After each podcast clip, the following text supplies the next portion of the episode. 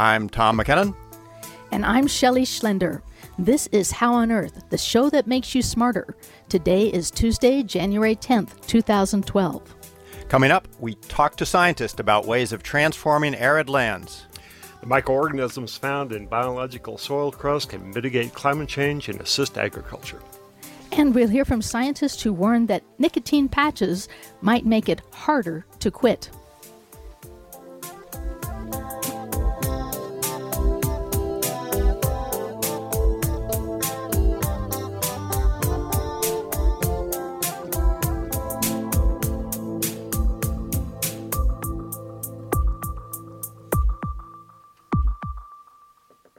We begin with a look at some of the recent news in science. One of the outcomes of global warming could be less hail on the Colorado Front Range, according to Boulder based scientists at the National Oceanic and Atmospheric Administration, or NOAA. While less hail may be good news for farmers and insurance companies, it could spell more runoff and more flash flooding, according to Kelly Mahoney, the lead author of the study.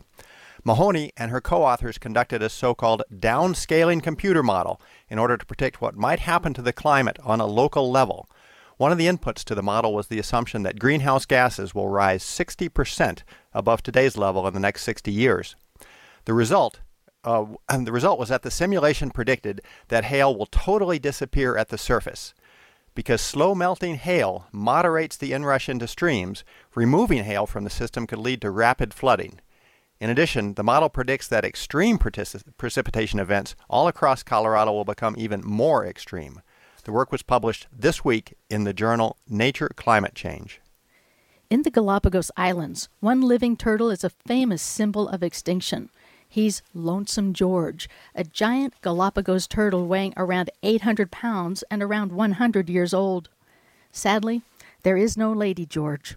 Lonesome is the last known member of his species. So when Lonesome George dies, his clan will join several other Galapagos turtle species that are all known to be extinct. Or are they? Researchers now have evidence that a different Galapagos turtle species, thought to be extinct for 150 years, is probably alive. The most likely no longer extinct giant turtle is Chelonoidis elephantopus, a Yale research team reached these conclusions by analyzing DNA from the blood of over 1,600 wild turtles who live on Isabela Island, which is the biggest, wildest island in the Galapagos. Yale biologist Ryan Garrick says they compared those living samples to dead turtles preserved in museums. And we were able to get DNA out of bone samples and dried skin. Comparing the living DNA to that of the museum samples indicates 84 of the living turtles sampled so far are hybrids, where one parent is a full blooded C. elephantopus. And since some of these hybrids are less than 20 years old and Galapagos turtles can live over 100 years, the odds are good that some of their purebred parents are still alive. This may be the first time that the existence of a purebred species has been proven through the DNA of hybrid offspring. By the way, Isabela Island is not the island where C. elephantopus first evolved in the Galapagos. Scientists suspect that the big turtles got a ride to Isabela thanks to whalers and pirates who captured living turtles for food and then lost some of them overboard. These giant turtles are land turtles. They cannot swim, but Garrick says they do bob like a cork. They do. They they aren't active swimmers, but they certainly won't drown, so they, they float quite well. Garrick suspects a few of the castaways probably drifted onto Isabela, where the descendants apparently still survive. Uh, um, it would it would be fantastic if if we uh, if we could find that, and we're at the moment working using the same sorts of techniques that's Garrick talking about the likelihood that they want to discover a purebred Georgette. He adds that researchers do have DNA evidence for a few hybrid relatives of George. They plan to share new information about them and Lonesome George in the coming months. And from the History Vault, 50 years ago today, NASA announced plans to build the Saturn V rocket that lifted every lunar mission. The first rocket was launched five years later in 1967. No other rocket since then has surpassed the Saturn V in heavy lift capability.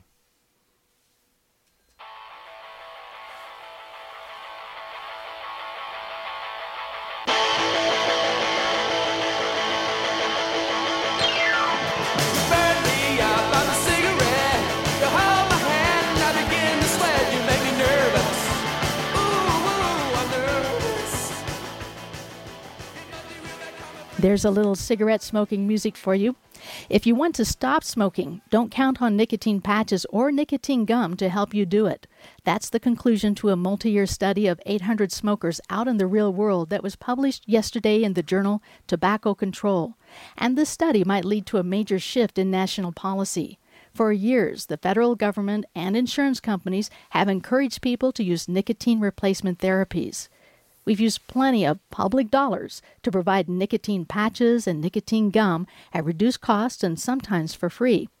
That's all because double blind, placebo controlled clinical trials, often conducted by drug companies, indicated that these therapies help people stop smoking.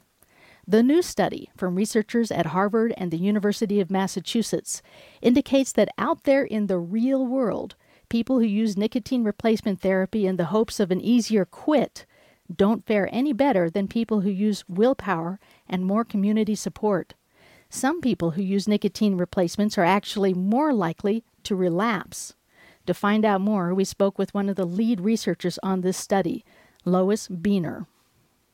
Among those who were the heaviest smokers, those who used nicotine for any period of time were three times more likely to relapse than the people who didn't use it at all. Isn't this wild that the out in the world, on the ground evidence is contradicting all of these very rigorous scientific studies that said that nicotine patches and nicotine gum would help people stop smoking? Well, yes. It's a problem that we have looking at drug effectiveness in general. You used random digit dial surveys to find out how is the nicotine patch working.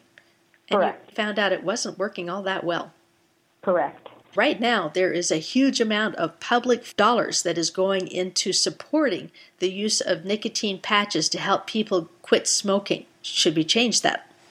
Well, wide reach interventions such as mass media campaigns, clean indoor air policy, and trying to make more of our public spaces smoke free. The funding of those efforts is being reduced, and focused more on treating individuals with individual medication. Our feeling is that this is really a very questionable use of public funds. And so you would rather have policymakers cut back on providing nicotine patches and nicotine gum for free. Are you getting much backlash from your report? I think we can expect that. Drug companies are putting a lot of their uh, marketing efforts into promoting these drugs. Have you ever been a smoker? I have. How did you quit? I stopped. So. well, I think it will be interesting to watch their reactions to your study. It will be. Lois Biener is a senior research fellow at the Center for Survey Research at the University of Massachusetts Boston. Her research was published yesterday in the journal Tobacco Control. It indicates that nicotine patches and nicotine gum don't really help smokers quit. Sometimes they make it harder to quit. If you'd like an extended version of this interview, check it out on our online website, howonearthradio.org.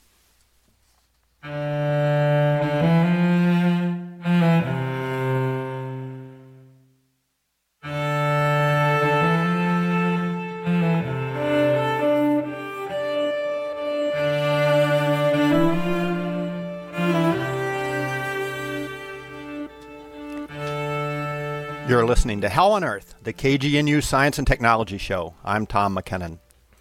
Great plumes of dust rising from the desert form an iconic image of the West, but much of that dust is a result of humans altering the desert soil structure. Several Boulder scientists are investigating a new technology that may allow us to restore the desert and sequester large amounts of carbon at the same time. We have with us in the studio Jim, Jim Sears, president of A2BE Carbon Capture, right here in Boulder. Jim, welcome back to How on Earth. Thank you, Tom. It's a pleasure to be here. Yeah. And with Jim is uh, Bharath Prithiviraj, a postdoctoral research associate in chemistry and biochemistry at the University of Colorado. Bharath, welcome you, to How on Earth. Yeah, it's a pleasure being here. Well, Jim and Bharath, uh, uh, the goal of your work, or at least one of them, uh, is to restore arid regions uh, to their state before human activity like grazing and agriculture uh, damage the, so- damage the soil structure. Uh, before we describe about your, your fix, tell us what a pristine desert soil or arid region soil looks like on a microscopic scale. Well, in many places in the in the desert, there's a, a saying, "Don't bust the crust," which really uh, is talking about the living aspect of soil that many people don't see. It's called cryptobiotic. It's it's the hidden biology of the soil and the actual surface of the soil is is photosynthetic. Uh, it contains many different organisms operating in concert with each other in, in symbiosis. It's another interesting fact that the 1 millimeter to 4 millimeter layer just above the soil is all living forms, and these living forms constitute the soil crust. And it includes a consortia of communities that include bacteria, algae, fungi, and other microscopic eukaryotes that live with them. And you describe it as a crust. It's not, uh, we think of uh, shifting sands in the desert, but it's not really that way, huh? No, it's actually these microorganisms they, they glue the soil grains together, and that's extremely beneficial because as the crust actually is glued together, it prevents it from blowing away in the wind. The top layers that have the organic material, and it keeps them from from splattering away and eroding away with uh, precipitation. Hmm. Okay, so uh, is there a record of an increase in dust activity uh, when humans began uh, running sheep and cattle on, on these arid regions? Absolutely. Uh, some researchers have looked, for example, at the increase in sheep uh, in the 1850s, and this created huge amounts of dust. And, and, actually, the deserts have healed. The Colorado Plateau area is somewhat healed since the 1850s, but not completely. It takes hundreds of years in some cases. Okay, so it's a very slow uh, process. So, so now let's get, get back to your or get to your technology. Um, how can we do it? How can we uh, help uh, uh, restore the desert to what it once was? Well, again, it's what we're trying to do is to accelerate its restoration. If it, anywhere on, on the on the planet where these crusts are, are turned under the soil, whether it's by the hooves of animals or the wheels of vehicles or the, the feet of people are just sh- shifting uh, things due to the weather, it, they get out of the light and they, they die and they decay. So how can we take these areas that have been actually uh, destroyed by, by man over time and accelerate their recovery? Because given a, a, a, number of decades or a few hundred years, it will naturally occur. But how can we move it faster? Because they're really important in, in climate change and other aspects such as reducing dust. So one of the methods that we're looking at is re-inoculating these soils, re-inoculating the surface. And researchers have been looking at this for many years, particularly putting uh, liquid media on the, the soil that contains inoculations of the natural uh, ambient soil crust and spraying this on uh, to areas that it doesn't have. However, that is only a small scale solution and the problem is really a huge scale problem and so what we're looking at in this in this study in this initiative is how can we do that from aircraft how can we make a dry dispersant that can be dropped out of aircraft over huge landscape areas and start to recover this soil crust. Okay, and in your paper you describe uh, quite a cocktail of thing that's in it's in this inoculant. Uh, to tell us what, what is it you're spreading on the soil?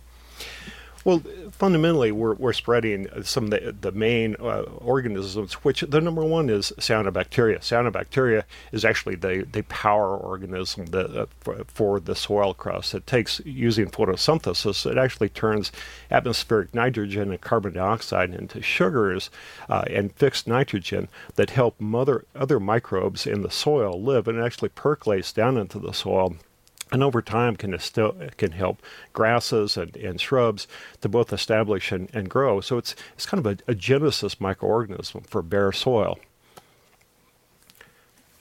It's interesting to call the cyanobacteria as ecosystem engineers, essentially because they are pioneer organisms that drive the photosynthetic machinery for these consortia of soil crust organisms.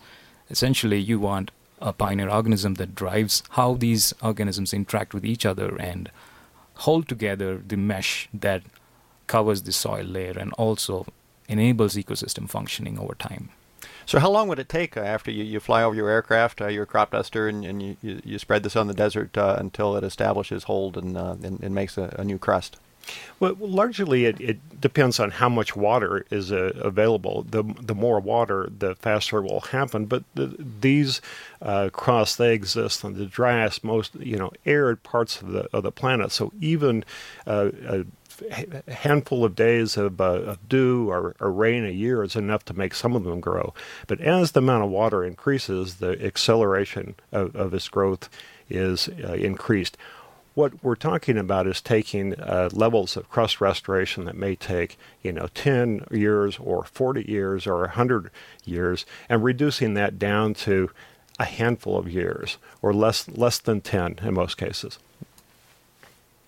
Okay, now you, you talk in your paper about uh, a carbon capture aspect of this as well. Um, uh, can you elaborate on that? You bet. A, a, lot of folks don't realize that the, the soil is alive, and, and in fact, when you go out into the desert, it's it's it's just soil. It's it's brown sand. But when water hits it, it actually turns green. It gets a green tinge, and that's because the photosynthetic aspects of the soil crust uh, move out. The chlorophyll is seen.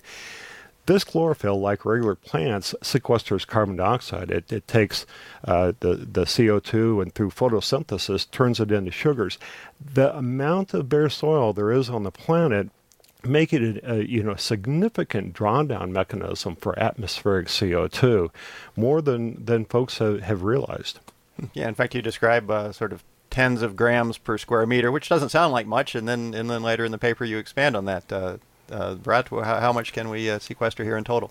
Uh, the sequestering is a little more elaborate because there are mechanisms behind the scenes where you have these microbes that form part of soil crust that produce these compounds to screen out the ultraviolet rays that are incident on their surfaces. So the carbon dioxide is indirectly sequestered and uh, produced as secondary compounds that filter out these ultraviolet rays. And many of these fungi that associate themselves, in this case with the algae, as a symbiosis or a dual organism association enable this process. And it's interesting, and uh, this needs to be looked at in detail, especially at the scientific level. You know, on a, on a level of, of per square meter, we talk about the, the grams of carbon per year that, that are pulled out of the atmosphere and put into the soil. For a soil crust, it's somewhat typical for 10 to 25 grams per year per square meter to be put into the soil when we uh, look into not just the, the amount of, of carbon that the soil uptakes, but uh, look at the carbon that the, the soil crust helps the plants around it, the grasses, uptake, we may be looking at 100 grams of carbon per square meter. The way the conversion works is that's actually almost three, four times the amount of CO2. So maybe as much as 350 or 400 grams of CO2 per square meter per year can come out of the air. Hmm. And, and you've identified, uh, as I recall, billions of acres that this could be used on. So all told, that could uh, could be quite a significant amount of our, our greenhouse gas built up. It really is. The the Earth's land surface is about 13 billion hectares, and, and much of that is arid. Much of that really has been uh, damaged by man. Uh, and when we look at the amounts of uh, damaged uh, arid lands, uh, agricultural applications of this, the places where soil crust can not just be repaired but perhaps put in for the first time. One could add up as, as many as, as a billion of, of those hectares. Uh, it's an area of study that's really important. How big is this is this solution? But potentially extremely big. Okay, and for our listeners that uh, don't speak metric, a hectare is a hectare is 2.2 uh, acres. Acres. All right. Um, now, and dust control has some other secondary impacts on uh, on climate change. Uh, can you elaborate on that? Dust control is is a big part of this because what the soil crust does is it not only pulls down carbon but it glues uh, together the grains. And over large areas where the the dust is is released the, and the winds come along and deposit it on glaciers and snowpack this is a, a surprisingly impactful result because it shortens the amount of time that the snow is, is frozen. And it, by sometimes 30 or more days per year and when the snows melt earlier in the season, then this water comes down, causes germination to happen uh, earlier, so plants start to transpire and use the water earlier. And the end result is less ends up in our rivers and less for irrigation, less for California here from Colorado. Okay, and can you tell us the uh, current status of the research here? Has it been tested in the field yet? This research has, has been tested over a, a, number of years on, on small scales, as I say, using liquid wood me- media. We're looking now, you know, there's increasing interest, particularly from the uh, military, in stabilizing uh, soils from contaminants, and in another a, a number of areas from reclaiming uh, lands and looking at carbon capture. So yeah, research is, is increasing, but for too long this has been an overlooked uh, body of science mostly because people could not imagine that you could do it over a large area. When we're looking at using aircraft to to do this, it changes everything. It changes the possibility. There has been wide interest in uh, certain select species of algae, uh, especially documented by the USGS and researchers in the Great Basin area on uh, looking at Microcoleus species, which is a specialized cyanobacteria that is predominant in, in desert crusts. But interestingly, you have another set of species that also can be looked at with its pivotal role to form this association. And we also are motivated to look at these other algae that could work or could uh, associate with a cyanobacteria and also drive the whole consortia. That could include other documented desert algae like chlorophytes and other green algae that associate themselves with fungi and form lichenized associations. Hmm. Okay. Have, do you have any estimates on, on what this would uh, cost if it was uh, deployed on a on a, uh, a, planetary scale? Well, when we look at the, the cost of what the inoculant might be, and we're, we're talking about making a, a, dry aggregate where the small pieces would be constructed about the size of periods, and you'd be able to put, say, a hundred million of them on a on a hectare from an aircraft. But this is actually amazingly practical. It's about 20 pounds per acre. And this could cost just on the, you know on the order of ten dollars per acre to actually manifest and put this out, and and over a planetary scale, compared to how much carbon it draws down, and how much it would cost, the, the price of drawing down that carbon might be as little as a dollar per ton. Hmm. And possibly could get a, a carbon credit uh, for capturing that as well? You know, there's intriguing possibilities for some of the third world company countries where their, their soils are. Uh, where they have a lot of opportunity to gain carbon credits by restoring their soils. Okay, we have about uh, 30 seconds left. Uh, can you uh, point our listeners to uh, any websites and perhaps uh, did we leave anything out? You bet. We've, we've uh, been looking at this from a platform of uh, my company, Algae at Work, and the, the website is simply spelling algae, at work, algaeatwork.com. Uh, there's also uh, information available by simply writing Bharath or myself, and we'll send you a, a, white paper that talks more about this uh, opportunity. Uh, we'll also include on the website a number of very interesting uh, sites where people can learn about soil crust because it's really crypto, it's really a hidden biology out there in the world. Okay, that was Jim Sears and Bharath Prithiviraj. Uh, we will put those links uh, on uh, howonearthradio.org as well. Thank you. Thank you, Tom. Thank you, Tom.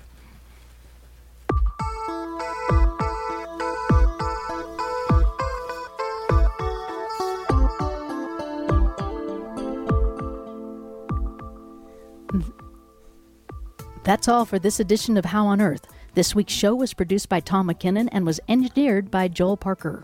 Shelley Schlender is our executive producer. The theme music was written and produced by Josh Cutler. Additional music from Robert Fripp and Joey Keating. Can listen to How on Earth at a regular time? No worries. Just go to howonearthradio.org and subscribe to our podcast using the iTunes button. Questions or comments? Call the KGNU comment line at 303 447 9911 for How on Earth the KGNU Science Show. I'm Tom McKinnon. And I'm Shelley Schlender.